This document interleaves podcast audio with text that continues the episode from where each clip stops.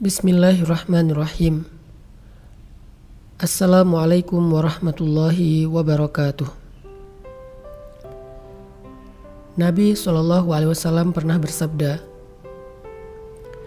siapa yang ingin dipanjangkan usianya dan dilapangkan rezekinya, maka hendaklah ia berbakti kepada kedua orang tuanya dan menyambung tali silaturahim. Hadis riwayat Imam Ahmad. Ini adalah satu dari sekian banyak hadis tentang berbakti kepada kedua orang tua.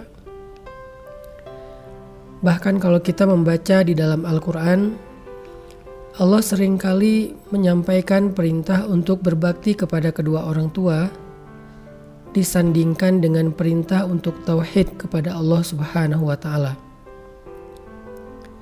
Di antaranya adalah firman Allah di dalam surat Al-Isra ayat 23. Wa qadha rabbuka alla ta'budu illa iyyah wa bil walidaini ihsana. Dan Tuhanmu telah memerintahkan kepada engkau supaya kalian tidak menyembah kecuali hanya Allah saja, dan hendaklah kalian berbuat baik kepada kedua orang tua kalian. Kenapa Allah Subhanahu wa Ta'ala menyandingkan perintah berbuat baik kepada kedua orang tua dengan perintah untuk tauhid kepadanya?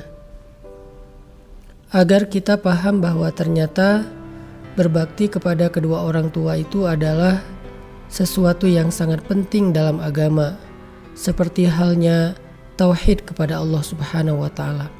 Seolah-olah Allah pengen ngasih tahu kepada kita bahwa Allah tuh gak rela kalau kita hanya memperbaiki urusan ibadah kita kepada Allah, sholat kita, puasa kita, tilawah kita, sedangkan kita durhaka kepada orang tua.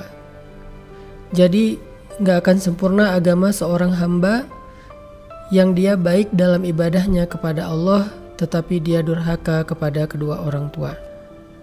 Coba kita renungkan beberapa nasihat Nabi SAW tentang berbakti kepada kedua orang tua. Ketika seorang sahabat yang bernama Abdullah Ibn Mas'ud bertanya kepada Nabi, "Ya Rasul, amal apa yang paling disukai oleh Allah?" Nabi bersabda, "Amal yang paling disukai oleh Allah adalah sholat tepat pada waktunya, yaitu sholat berjamaah." Abdullah kembali bertanya, "Kemudian apa lagi ya Rasul?"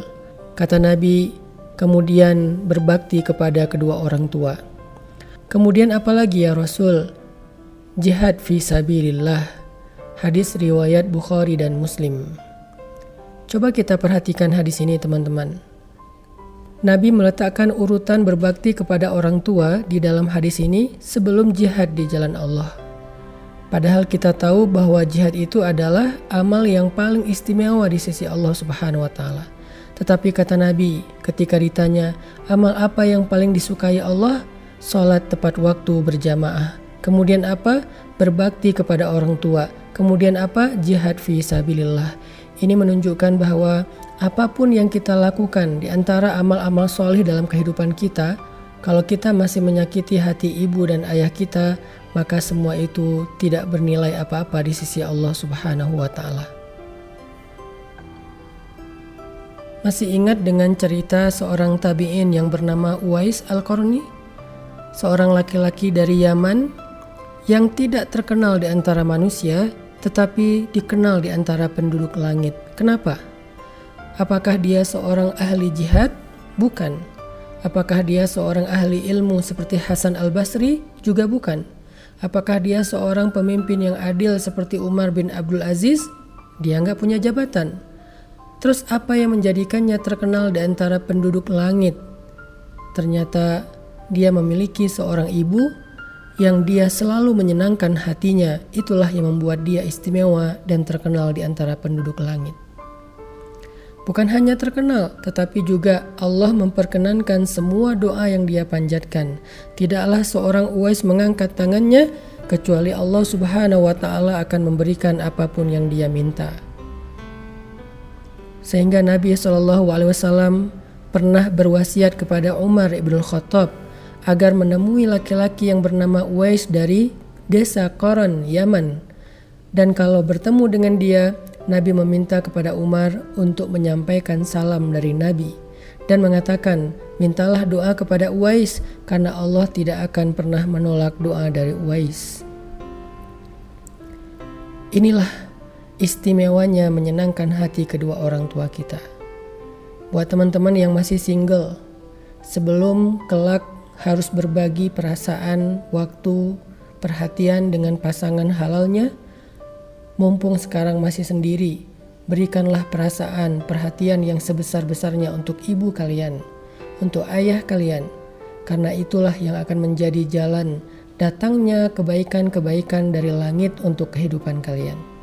Itulah yang akan menjemput rezeki Allah Subhanahu wa Ta'ala berlimpah dalam kehidupan kalian, dan itu juga yang menjadikan seorang hamba itu istimewa di sisi Allah dan terkenal di antara penduduk langit. Senangkan hati mereka, berikan mereka makanan terbaik yang lebih daripada apa yang kita makan. Ucapkan untuk mereka ucapan yang baik, seperti seorang budak yang berbicara kepada tuannya, atau seorang rakyat yang berbicara kepada rajanya. Perlakukan mereka dengan penuh pemuliaan dan penghargaan. Rendahkan suaramu di hadapan mereka, jangan sampai suara kita lebih tinggi daripada suara mereka. Jadi sebelum kita bicara tentang cinta kepada pasangan, kita punya kewajiban untuk menunaikan hak-hak cinta orang tua kita.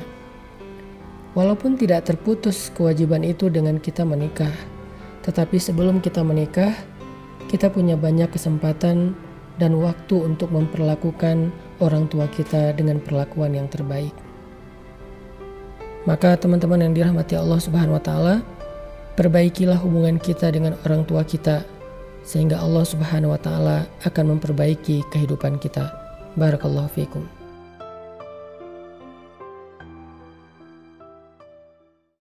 Bismillahirrahmanirrahim. Assalamualaikum warahmatullahi wabarakatuh. Nabi SAW pernah bersabda,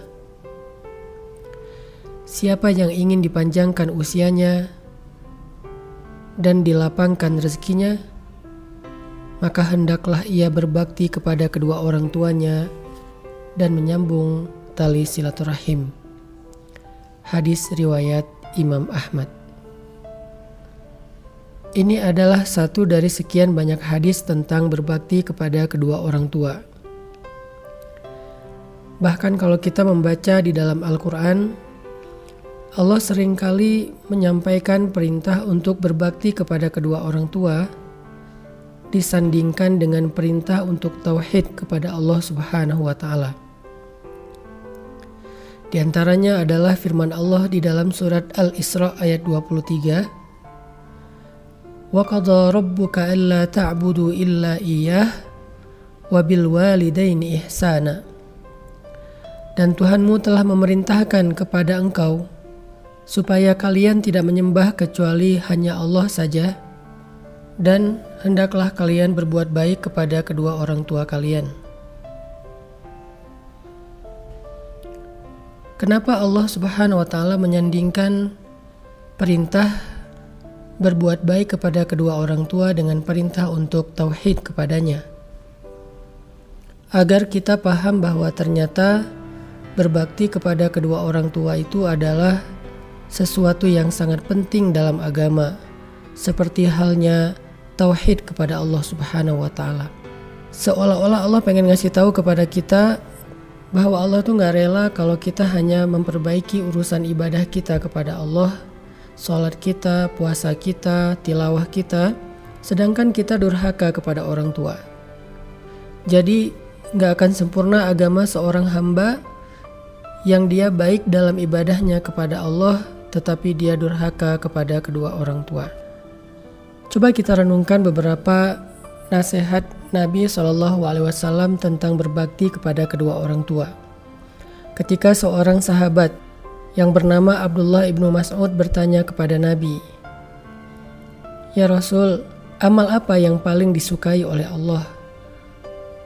Nabi bersabda, amal yang paling disukai oleh Allah adalah sholat tepat pada waktunya, yaitu sholat berjamaah. Abdullah kembali bertanya, kemudian apa lagi ya Rasul? Kata Nabi, kemudian berbakti kepada kedua orang tua. Kemudian apa lagi ya Rasul? Jihad fi sabilillah. Hadis riwayat Bukhari dan Muslim. Coba kita perhatikan hadis ini teman-teman. Nabi meletakkan urutan berbakti kepada orang tua di dalam hadis ini sebelum jihad di jalan Allah. Padahal kita tahu bahwa jihad itu adalah amal yang paling istimewa di sisi Allah Subhanahu wa taala. Tetapi kata Nabi ketika ditanya, amal apa yang paling disukai Allah? Salat tepat waktu berjamaah. Kemudian apa? Berbakti kepada orang tua. Kemudian apa? Jihad fi sabilillah. Ini menunjukkan bahwa apapun yang kita lakukan di antara amal-amal soleh dalam kehidupan kita, kalau kita masih menyakiti hati ibu dan ayah kita, maka semua itu tidak bernilai apa-apa di sisi Allah Subhanahu wa taala. Masih ingat dengan cerita seorang tabi'in yang bernama Uwais Al-Qurni? Seorang laki-laki dari Yaman yang tidak terkenal di antara manusia, tetapi dikenal di antara penduduk langit. Kenapa? Apakah dia seorang ahli jihad? Bukan. Apakah dia seorang ahli ilmu seperti Hasan Al-Basri? Juga bukan. Apakah dia seorang pemimpin yang adil seperti Umar bin Abdul Aziz? Dia nggak punya jabatan. Terus apa yang menjadikannya terkenal di antara penduduk langit? Ternyata dia memiliki seorang ibu yang dia selalu menyenangkan hatinya. Itulah yang membuat dia istimewa dan terkenal di antara penduduk langit. Bukan hanya terkenal, tetapi juga Allah memperkenankan semua doa yang dia panjatkan. Tidaklah seorang Uwais mengangkat tangannya, kecuali Allah Subhanahu wa ta'ala akan memberikan apapun yang dia minta. Sehingga Nabi SAW pernah berwasiat kepada Umar Ibnu Khattab agar menemui laki-laki yang bernama Uwais dari desa Qaran, Yaman. Dan kalau bertemu dengan dia, Nabi meminta kepada Umar untuk menyampaikan salam dari Nabi dan mengatakan, mintalah doa kepada Uwais karena Allah tidak akan pernah menolak doa dari Uwais. Inilah istimewanya menyenangkan hati kedua orang tua kita. Buat teman-teman yang masih single, sebelum kelak harus berbagi perasaan, waktu, perhatian dengan pasangan halalnya, mumpung sekarang masih sendiri, berikanlah perasaan, perhatian yang sebesar-besarnya untuk ibu kalian, untuk ayah kalian, karena itulah yang akan menjadi jalan datangnya kebaikan-kebaikan dari langit untuk kehidupan kalian. Itulah yang akan menjemput rezeki Allah Subhanahu wa ta'ala berlimpah dalam kehidupan kalian. Dan itu juga yang menjadikan seorang hamba itu istimewa di sisi Allah dan terkenal di antara penduduk langit. Senangkan hati mereka, berikan mereka makanan terbaik yang lebih daripada apa yang kita makan. Ucapkan untuk mereka ucapan yang baik, seperti seorang budak yang berbicara kepada tuannya, atau seorang rakyat yang berbicara kepada rajanya. Perlakukan mereka dengan penuh pemuliaan dan penghargaan. Rendahkan suaramu di hadapan mereka, jangan sampai suara kita lebih tinggi daripada suara mereka. Jadi sebelum kita bicara tentang cinta kepada pasangan, kita punya kewajiban untuk menunaikan hak-hak cinta orang tua kita. Walaupun tidak terputus kewajiban itu dengan kita menikah, tetapi sebelum kita menikah, kita punya banyak kesempatan dan waktu untuk memperlakukan orang tua kita dengan perlakuan yang terbaik.